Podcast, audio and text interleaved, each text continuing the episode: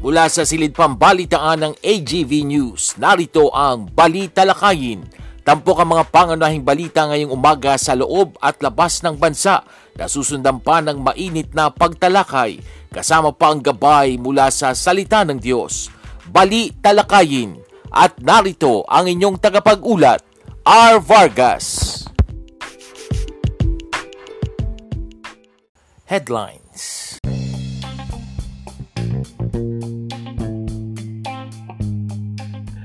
Sa ulo ng mga balita kadiwa ng Pasko inilunsad, pag-aangkat ng 25,000 metric tons ng frozen fish aprobado ng Bureau of Fisheries and Aquatic Resources. Hukay sa loob ng bilibid, hindi batid ni Soljen Guevara. Pangulong Marcos sisingilin ng BIR kung kumikita ito sa kanyang mga vlog karagdagang holidays at pagbabago sa non-working days para sa taong 2023 inanunsyo ng Malacanang. Department of Health irekomenda kay Pangulong Marcos na palawigin pa hanggang 2023 ang COVID-19 state of calamity sa Pilipinas. At dating US President Donald Trump naghain ng kanyang kandidatura para tumakbong muli sa 2024 presidential elections. Magandang umaga ngayon ay araw ng Webes, November 17, 2022. Ako po si R. Vargas at narito ang detalye ng mga balita. Formal nang binuksan ang kadiwa ng Pasko sa iba't ibang bahagi ng bansa. Layunin nitong tugunan ang pagtaas ng presyo ng mga bilihin. Layon din itong maibenta ang mga produkto ng mga magsasaka sa mas murang halaga. Kaugnay nito, sinabi ni Pangulong Ferdinand Bongbong Marcos Jr. na malapit nang makamit ng Pilipinas ang hangarin nito na mapababa ang presyo ng bigas sa 20 pesos kada kilo. Nabibili na ngayon ang bigas sa 25 pesos kada kilo sa mga kadiwa ng Pasko Stalls. Bukod sa murang bigas, mabibili rin sa mga kadiwa ng Pasko Stalls ang mga murang gulay at iba pang pagkain. Samantala, porsigido naman si Pangulong Marcos na magdagdag ng mas maraming kadiwa stall sa bansa para bigyan ng publiko ng mas abot kayang halaga ng produkto. Sa ibang balita, inaprubahan ng Department of Agriculture Bureau of Fisheries and Aquatic Resources ang pag-angkat ng 25,000 metric tons ng frozen fish commodities upang dagdagan ang local supply.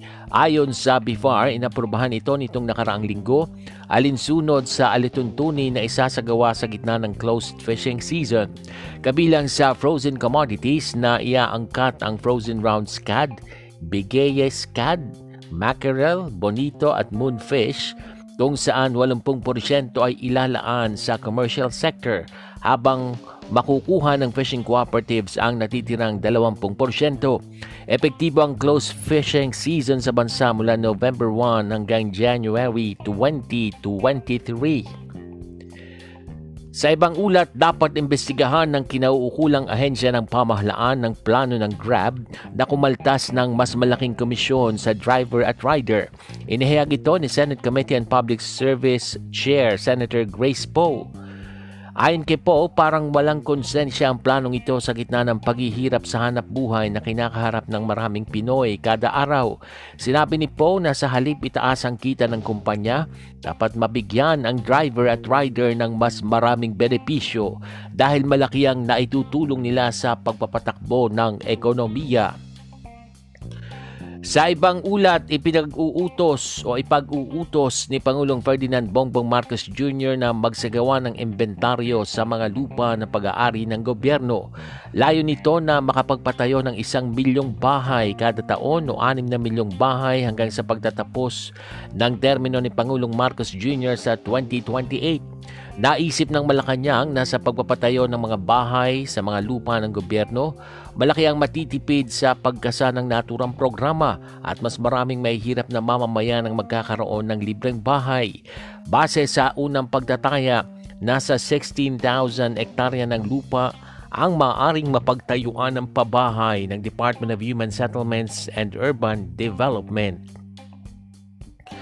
Sa iba pang balita, inamin ni Solicitor General Menardo Guevara na wala siyang alam tungkol sa excavation site sa loob ng New Bilibid Prison. Si Guevara ay nagsilbing Justice Secretary sa ilalim ng Duterte administration. Ang Bucor ang namamahala sa kustodiya at rehabilitasyon ng mga preso na sinintensyahan ng mahigit tatlong taon ng pagkakakulong na pinangangasiwaan ng DOJ. Now narito ng tanungin tungkol sa Amanoy Tunnel na hinukay sa ilalim ng swimming pool sa loob ng penitentiary. Sinabi ni Bucor Officer in Charge Gregorio Katapang na inilihim ng dating Bucor officials ang hukay dahil walang pondong inilaan para rito. Ang Katapang nakasalalay sa mga investigador kung irerekomenda ang paghahain ng mga kaso laban kay suspended Bucor Chief Gerald Bantag. Sa iba pang tampok na balita kabilang si Pangulong Ferdinand Bongbong Marcos Jr. sa sisingilin na magbayad ng buwis kung kumikita sila sa kanilang mga vlog. Nilinaw ito ng Bureau of Internal Revenue at kay BIR Deputy Commissioner Marisa Cabreros. Ano man ang kanilang pagkakakilanlan, ang mga vlogger na kumikita ng kanilang mga account sa mga stream site o streaming site tulad ng YouTube ay kailangang magbayad ng buwis. Si Pangulong Marcos ay isa sa mga social media visible president sa kasaysayan ng bansa na may milyong-milyong tagasunod sa kanyang mga social media account kung saan ang kanyang YouTube channel ay may 2.7 million followers. Sa ibang pangyayari, nabawasan daw ang bilang ng mga naiulat na kriminalidad sa bansa mula Enero hanggang Nobyembre at 13 ng 2.66%. Batay ito sa datos na inilabas ng Philippine National Police. Kay PNP spokesperson Colonel Jean Pajardo, nakapagdala ang kapulisan ng 34,050 index crimes o krimen laban sa mga tao gaya ng murder, homicide, physical injury at rape, at crimes against poverty gaya ng robbery, theft at car and motorcycle theft. Noong isang taon daw ng kaparehong panahon ng Enero hanggang Nobyembre ay nakapagtala ang PNP ng 34,982 index crimes. Iniugnay ng PNP ang pagbaba ng mga krimen sa mas pinaigting na police operations at pinainam na police presence. Sa iba pang balita, nagpalabas si Pangulong Ferdinand Bongbong Marcos Jr. ng proklamasyon na nagdedeklara ng karagdagang holidays at pagbabago sa non-working days para sa 2023. Idinedeklara ang January 2, 2023 bilang special non-working day habang ang April 10 at November 27, 2023 ay itinuturing ng regular holidays. Inihayag ng Pangulo na natapat ang New Year's Day sa 2023 ng araw ng linggo kung kaya't nararapat lamang anya na ideklara ang January 2 na natapat sa araw ng lunes bilang karagdagang special non-working day sa buong bansa. At para naman anya magkaroon ng long weekend ang mga Pilipino, pwedeng ideklarang non-working holiday ang April 10, 2023 araw ng lunes dahil ang araw ng kagitingan ay natapat naman sa araw ng linggo.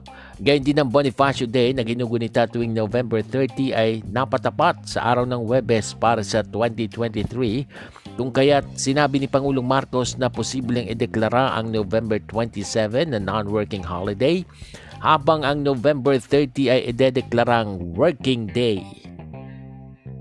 Nakatakdang bumisita sa Pilipinas sa susunod na linggo si US Vice President Kamala Harris. Magkakaroon si Harris ng hiwalay na pakikipagpulong kina Pangulong Ferdinand Marcos Jr. at Vice President Sara Duterte bago pa siya bumiyahe patungong Palawan para sa isang historic visit.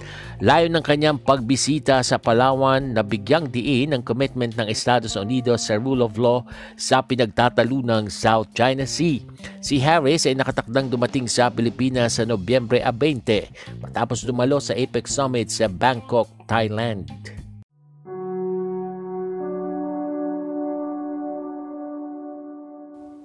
Update on COVID.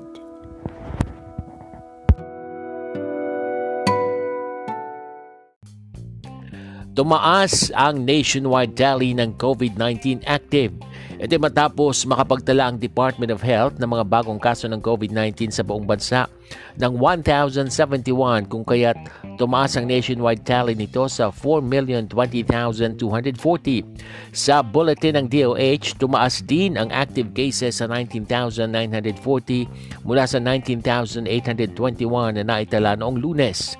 Tumas naman ang total recovery sa 3,935,880 habang ang death toll ay pumalo pa sa 64,420. Kasalukuyang nananatili ang National Capital Region sa may rehi- mga rehiyon na may maraming bagong kaso sa nakalipas na labing apat na araw, sinundan ng Region 4A, Region 6, Region 3 at Region 7. Samantala, irerekomenda kay Pangulong Ferdinand Bongbong Marcos Jr. ng Department of Health na palawigin pa hanggang sa susunod na taon ng state of calamity para sa COVID-19. E di kung sakaling ibasura ng Kongreso ang panukalang batas sa public health emergency.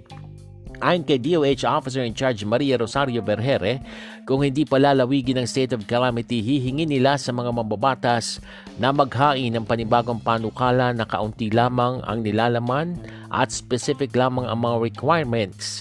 Hinikayat din ng DOH ang mga mababatas na magpasa ng Public Health Emergency for Emerging and Re-Emerging Disease Bill at panukala na para sa pagtatatag ng Philippine Center for Disease Prevention and Control kung saan kahit na walang deklarasyon ng state of calamity o public health emergency, maaari pa rin ipagpatuloy ang pagpapatupad ng vaccination program. Nauna na ang pinalawig ni Pangulong Marcos sa ilalim ng kanyang pamunuan ng state of calamity para sa COVID-19 hanggang sa katapusan ng kasalukuyang taon Nakatakda ng ilipat sa Bureau of Jail Management and Penology of BJMP ang aktor na si Vong Navarro. Kinumpirma ito ng National Bureau of Investigation. Ayon sa NBI, nakatanggap ang Security Management Section ng ahensya ng direktiba nitong November 14 mula sa Regional Trial Court Branch 69 para ilipat na ang niilipat na ng kulungan ng aktor mula sa kustodiya ng NBI patungo sa BJMP sa Taguig City Jail, Male Dormitory Camp Bagong Diwa, Taguig City. Sasa ilalim si Navarro sa mandatory medical examination kasama ang RT-PCR test alinsunod sa health protocol requirements bago ang kanyang paglipat sa BJMP. Sa ibaing dagat, kakandidatong muli si dating US President Donald Trump sa 2024 US presidential elections. Inihain na ni Trump ang kanyang mga papeles na naglulunsad ng kanyang kandidatura upang muling tumakbo sa pagkapangulo. Nakarating na sa Federal Election Committee ang mga papeles ni Trump. Inanunsyo ng 76-year-old former president sa kanyang mga supporters na ang pagbabalik ng Amerika ay magsisimula na ngayon. Nagyabang pa ang dating Pangulo na hindi mangyayari ang digmaan sa Ukraine kung siya pa ang naging Pangulo ng Amerika.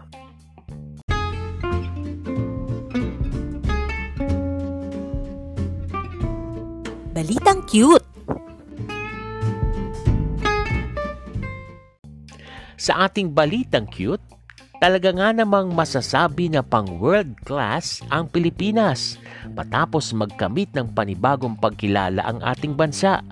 Kinilala ang Pilipinas bilang world's leading beach dive at dive destination sa World Travel Awards Grand Final Gala Ceremony 2022 sa Muscat, Oman. Unang pagkakataon ito para sa ating bansa na makilala bilang world's leading beach spot habang pang-apat na beses na bilang world's top diving haven. Natalo ng Pilipinas ang labing walong beach at sampung diving destinations kung saan kasama rin ang Maldives na nominated sa kaparehong kategorya. Kilala rin o kinilala rin ang Pilipinas at local brands bilang top spots sa Asia kabilang na ang Intramuros bilang Asia's leading tourist attraction 2022. At yan ang mga tampok na balita sa umagang ito. Ako po si R. Vargas sa mga dala. Huwag po kayong bibitiw dahil magbabalik pa ang balita lakayin makalipas ang ilang paalala.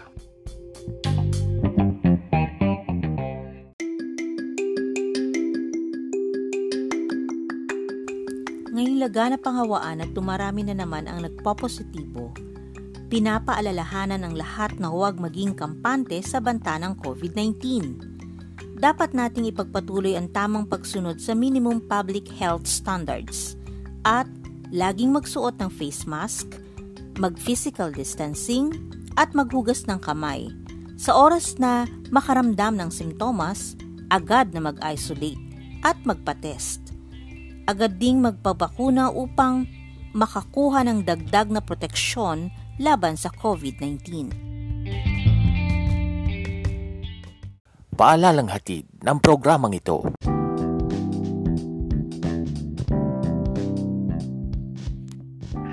Good morning! Isang maganda at mapagpalang araw ng Webes ng umaga po sa inyong lahat. Ngayon ay November 17, 2022.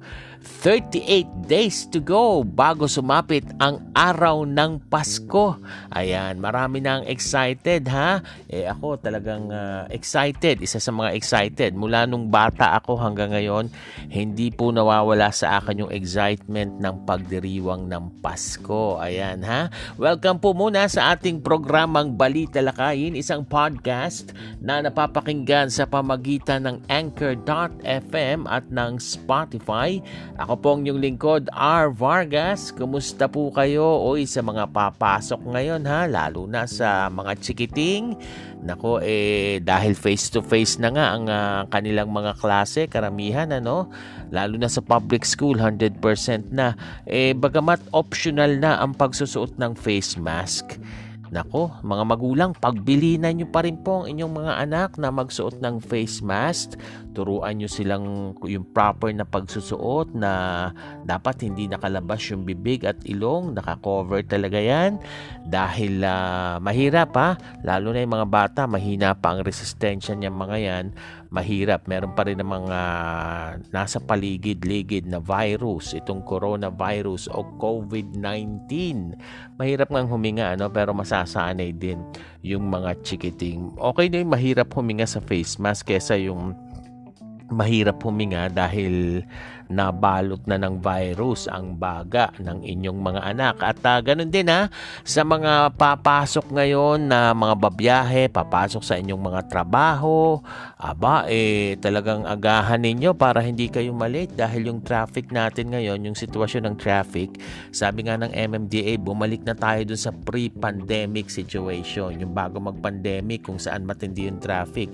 Natatandaan ko nung, nung ako ay uh, college, Laging sinasabi ng mother ko, dapat naglalaan, nagbibigay ng uh, allowance na 2 hours pagbabiyahe ka. Eh, napakatagal ng panahon noon, ano, college pa ako.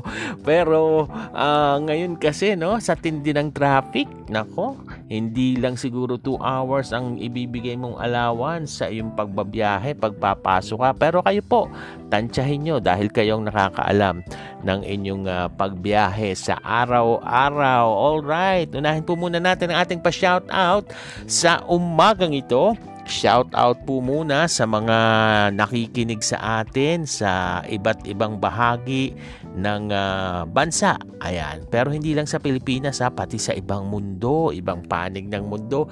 Napapakinggan din po tayo dahil tayo ay online. So, pwede nyo pong i-share sa kanila itong ating program, itong link ng ating programa para sila ay maging updated din at informed at uh, mapagpala sa ating mga sineshare dito sa ating palatuntunang balita lakayin. Shout out sa aking misis na nasa North Carolina ngayon. Uh, happy listening sa iyo. Ganon din sa iyong mga kasamahan dyan. Sila Ate Abby, sila Kuya Anchoy, si Caleb at si Kyle. Nawa ay nasa maayos kayong kondisyon. Ganon din yung aking uh, sister, si Ate Cecil, ang kanyang uh, uh, husband si Kuya Ame at ang kanilang mga chikiting si Pauline June at si Julian May. Siyempre mga nakikinig din dito na kamag-anak ko ha sa yung aking mother, si uh, ah, Mrs. Dory Vargas, ang aking uh, tiyahin, yung aking tita naman, si Mama Tits Varsily Vargas, yung kapatid ng aking uh, father. At syempre, ganun din kay Gab, happy listening sa iyo. Baka pumasok na siya kasi face-to-face na rin sila sa kanilang klase. At syempre, ganun din ha, happy listening din kay uh, Kuya Ronnie Manansala ng Cuenca, Batangas. Sana ay uh, na-enjoy mo ang uh, pakikinig sa ating programa. Binabati ko rin pala si uh, uh, Oliver at si Carol ng uh, Victory Heights Subdivision. Ayan, Oliver at uh, Carol De Los Santos. Happy listening sa inyo. Salamat sa inyong pakikinig sa ating palatuntunan. At uh, ganun din po yung iba pang mga sumusubaybay sa atin. At syempre, yung mga nagse-celebrate ng kanilang mga special occasions, birthday man yan, anniversary, Sheena shout out po namin kayo sa umagang ito mga kaibigan. Samantala, ha, dire-diretso na tayo sa ating talakayan. Maganda itong naging panawagan ha, ni Pangulong uh, Ferdinand Bongbong Marcos sa Amerika, sa, sa Estados Unidos. Uh, in particular kay US President Joe Biden. Sabi nitong si Pangulong Marcos na ibalita natin the other day, di ba?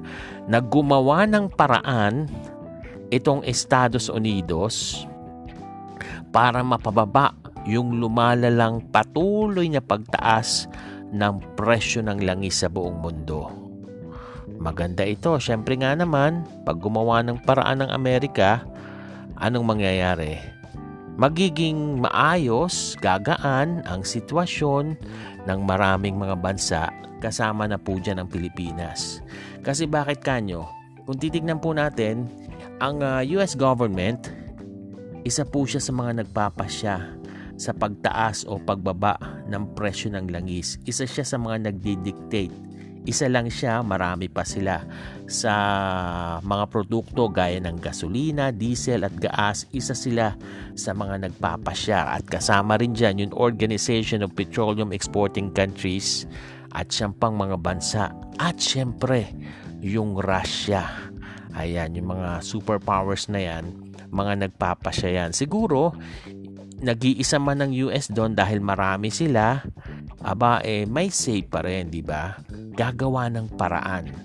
Uh, sana uh, matugunan, uh, makarating at talagang uh, pakinggan nitong si US President Joe Biden itong panawagang ito ng ating Pangulo para nga naman ay hindi talaga uh, naghihirap yung sitwasyon ng maraming mga bansa at talaga namang sunod-sunod yung inflation at uh, maraming apektado no ng mga bilihin at uh, mga serbisyo kapag ganyang tuloy-tuloy yung pagtaas ng uh, presyo ng petroleum products mga kaibigan. Samantala ha, isa ka ba dun sa nakatanggap dun sa sinasabing ikaw ba ang nasa video Ayan, nakatanggap pa kayo ng uh, ganong uh, mga messages sa inyong messenger? Oo. Nako eh, mga kaibigan, ingat po kayo ha.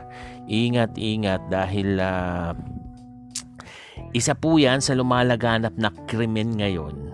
At talagang patuloy ang pagbibiktima ng mga ng mga walang magawang taong ito ano ha. Kaya mainam na Talagang wag buksan. Paalala po ito ng PNP. Marami na pong natatanggap na reklamo ang Philippine National Police uh, hinggil dito. Ang nangyayari, sasabihin, ikaw ba ang nasa video? Ako one time nakatanggap ako eh. Pero wag nyo pong ikiklik. Wag na wag po ninyong ikiklik. Isa po itong scam na tinatawag po na phishing. P-H-I-S-H-I-N-G. Phishing link. Na kapag kapag uh, kinlik nyo po yan, nako ano pong mangyayari, automatic pong magda-download sa inyong gadget at kukunin nito yung mga nakadesign na program. Kapag nakuha na po yan ng mga nung mga walang magawang tao na yan, nako eh diyan na po magsisimulang gamitin nila yung mga sa kanilang mga illegal na plano yung mga nakuha nilang details diyan sa cellphone ninyo Yung iba nga eh nagiging biktima ng pinagme-message ng scammer. Kala mo nag-send yung yung kamag-anak mo talaga, no? Magse-send sa kamag-anak at kaibigan at kakilala. Ano sasabihin? Humihingi ng tulong pinansyal at kung ano-ano pang mga kadahilanan. Kesyo ganyan, nagkasakit si ganyan, namatayan. Yung pong ilang mga na-message, siyempre, hindi nagagawa ng paraan para kumpirmahin kung sino ba talaga yung nagpadala. Kasi siya yung nakalitaw eh, kakilala nila eh, magiging tiwala sila dahil messenger mis- mismo nung kanilang uh, uh, kakilala yung ginamit. Nako, wag po ah, ingat po kayo ah, marami na pong reklamong uh, natatanggap ang PNP dito at patuloy na nagpapaalala sa publiko na wag nyo po itong pindutin, wag nyo pong i-click pag nakatanggap kayo niyan. Siyempre nga naman ano ha, ano ang tatalino nitong mga mga masasabi natin criminal din tong mga to eh no. Oo eh kasi ang tatalino nila. Siyempre, magtatanong ikaw ba ang nasa video? Yung taong makaka-receive noon, magtataka Anong video ang sinasabi? Baka nga nandun ako. Ako ba yun? I-check mo rin. I-click mo. Baka nandun ka nga sa video. Nagtatanong ng maayos yung kakilala mo. Yung nag-send sa'yo. Ayun. Pag na-click, doon na po. Na biktima na po kayo ng scam na ito ng mga di ko alam anong term sasabihin ko sa kanila eh mga walang magawa ng mga tao no kundi man biktima ng mga inosente. So maging matalino ha, wag basta magkiklik pag nakatanggap kayo ng ganyang uh, ikaw ba ang nasa video. Eh pag uh, nalaman na yung kanilang mga hocus pocus, syempre ibahin naman nila yung taktika nila. Basta makatanggap ka ng video, wag mo agad i-click. I-verify mo muna dun sa kakilala mo kung nag-send ba sila talaga. Ha, mga kaibigan? And speaking of crimen, kasi sabi ko nga, matuturing mong mga mga kriminal din tong mga to eh, 'di ba? Walang magawa eh. Dapat makasuhan talaga. At speaking of krimen, ito naman po good news. Bumaba daw yung bilang ng mga naiulat na kriminalidad sa bansa mula Enero hanggang nitong November 13 last week ng 2.66%. Yan po ang datos na inilabas ng Philippine National Police. Maganda yan ha. Uh, dahil uh, siguro talagang nagiging successful ang kampanya ng PNP para sugpuin ang kriminalidad dito sa ating bansa. Pero iniugnay po ng uh, kapulisan ang pagbaba ng mga krimen sa mas pinaigting nga na police operations, yun na nga, at pinainam na police presence. Pero ingat pa rin ha, lalo na't ngayong Christmas season, holiday season, nako, punong-puno ng mga mandurukot, mga manggagansyo, mga kawatan na nasa paligid. Ingat po tayo dahil uh, gustong mambiktima ng mga yan, eh tayo dapat eh, i-check natin mabuti yung ating gamit. Lalo na kung tayo ilalabas, uh, ingatan natin yung mga dala nating gamit. At yung mga iiwan natin sa bahay, tsakin din na magiging maayos at talagang nakasarang maayos at uh, secured ang inyong mga iiwan mga kaibigan. Di mo masabi kasi gagawa at gagawa ng paraan yung mga yan eh, di ba? Para gumawa ng kriminalidad. Oo, samantala ha, eto naman ha, nako. Good news din naman ito. Masasabi ba itong good news para sa mga bata? Oo, good news ito. Kasi po pagkatapos ng dalawang taon, abay, muli na naman pong pinapayagan ang mga bata na mangaruling ngayong darating na Kapaskuhan. Yan ang uh, sinabi ng uh, Department of Health the other day. Kasunod po ito ng pagluluwag ng COVID-19 restrictions dito sa ating bansa at pagbabalik ng full face-to-face classes sa mga pampublikong eskwelahan. Pero ha, may paalala ang DOH, mga magulang, itong pangangaroling gaya ng social gatherings, maituturing pa rin pong high risk. Kasi kakanta yung mga bata, di ba? Magkakatabihan, kakanta. Kaya pwedeng magkatalsikan ng ng laway o papaano. Kaya pinapayuhan po ng DOH yung mga magulang kung sakaling papayagan yung magkaroling yung mga anak nyo na matagal nga namang hindi nangyari, 2 years, di ba? E pagsuotin pa rin sila ng face mask kung sila ay sasali sa caroling. Wala naman pong inilabas na guidelines ng DOH kaugnay po ng uh, pangangaroling dahil nga itong Metro Manila ay at yung marami pang mga lugar sa bansa ay eh, nasa ilalim na talaga ng pinakamababang COVID-19 risk classification. At uh, by the way, uh, pinapayagan din maging sa alert level 2 yung pagkaroling sa mga sakop nga ng uh, ganyang uh, restriction alert level 2. Kung natatandaan po ninyo simula nung 2020 Christmas season hanggang last year hindi pinayagan ng Christmas caroling. At uh, nung 2021, nagbigay ng go signal ang DOH para sa mga lugar ng nasa alert level 2 at may requirements na dapat namang sundin. Pero ngayon, pwede na. Dati kasi bawal lumabas lalo na yung mga bata. Ano? Ngayon pwedeng pwede na po ang pangangaroling pero ingatan pa rin po natin ang ating mga chikiting. Patuloy kayong nakatutok dito sa ating programang Balita Lakayin. Huwag po kayong aalis sa ilang sandali. Susunod na po ang ating tampok na gabay mula sa salita ng Diyos. Makalipas ang ilang paalala.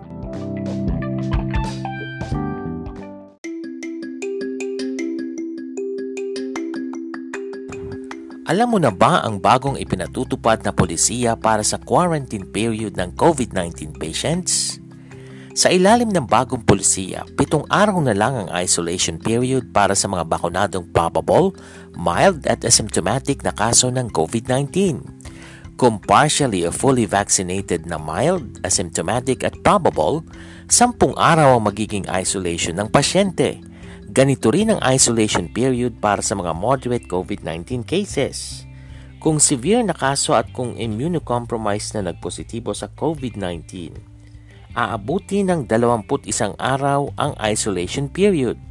Kung bakunado na at na-expose sa COVID-19 positive, limang araw ang magiging quarantine period, habang labing apat na araw naman kung hindi bakunado o partially vaccinated limang araw o maaaring mas maikli pa ang quarantine period ng healthcare workers na na-expose sa COVID-19 positive depende sa magiging assessment ng ospital o pinagtatrabahuhang public health office. Bibigyang prioridad sa bagong polisiya ang agarang isolation para sa general population. Prioridad naman sa testing ang healthcare workers, seniors, at immunocompromised.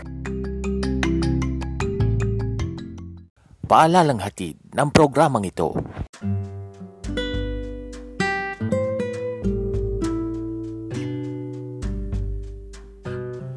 At narito na ang gabay mula sa salita ng Diyos.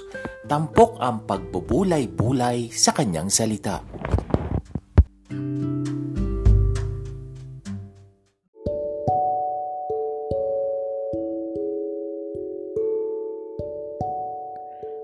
Patuloy kayong nakatutok dito sa ating palatuntunang balita lakayin. Sa pagkakataong ito, dumako na tayo sa ating tampok na gabay mula sa salita ng Diyos.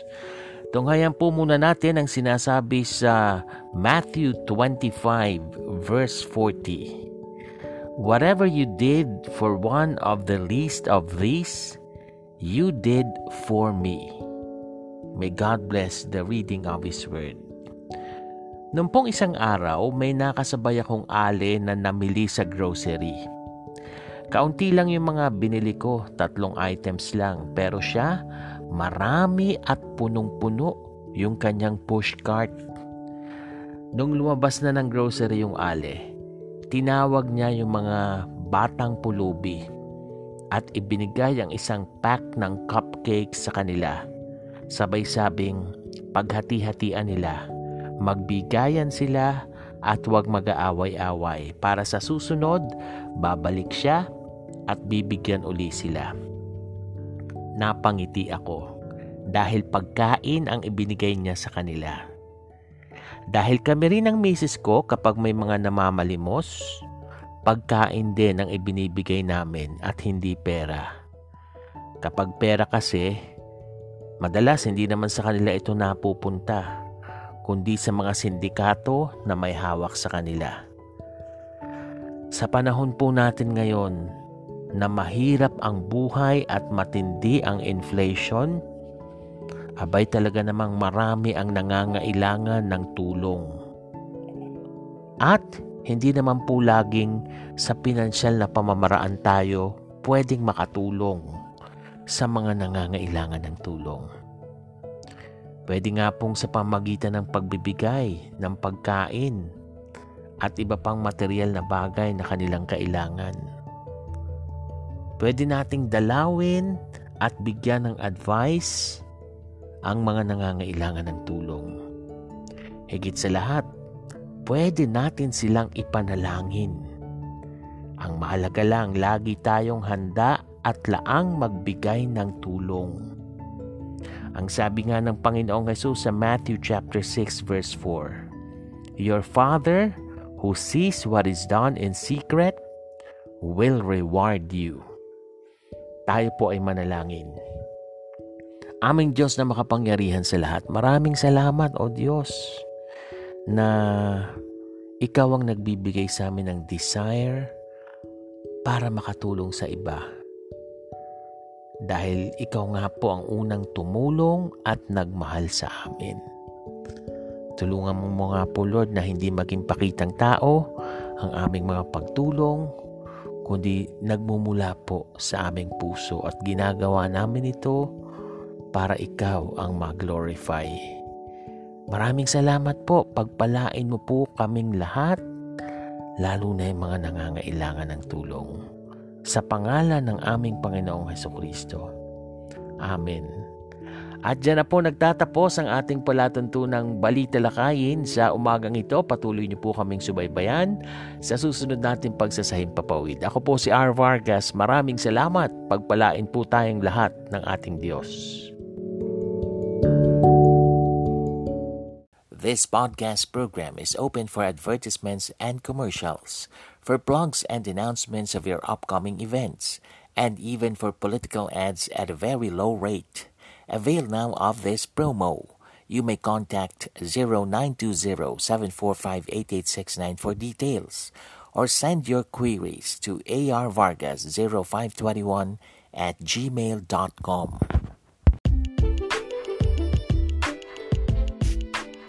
Inyong natunghayan ang Balita Lakayin. Muling subaybayan ang programang ito sa susunod na Pagsasahim Papawid.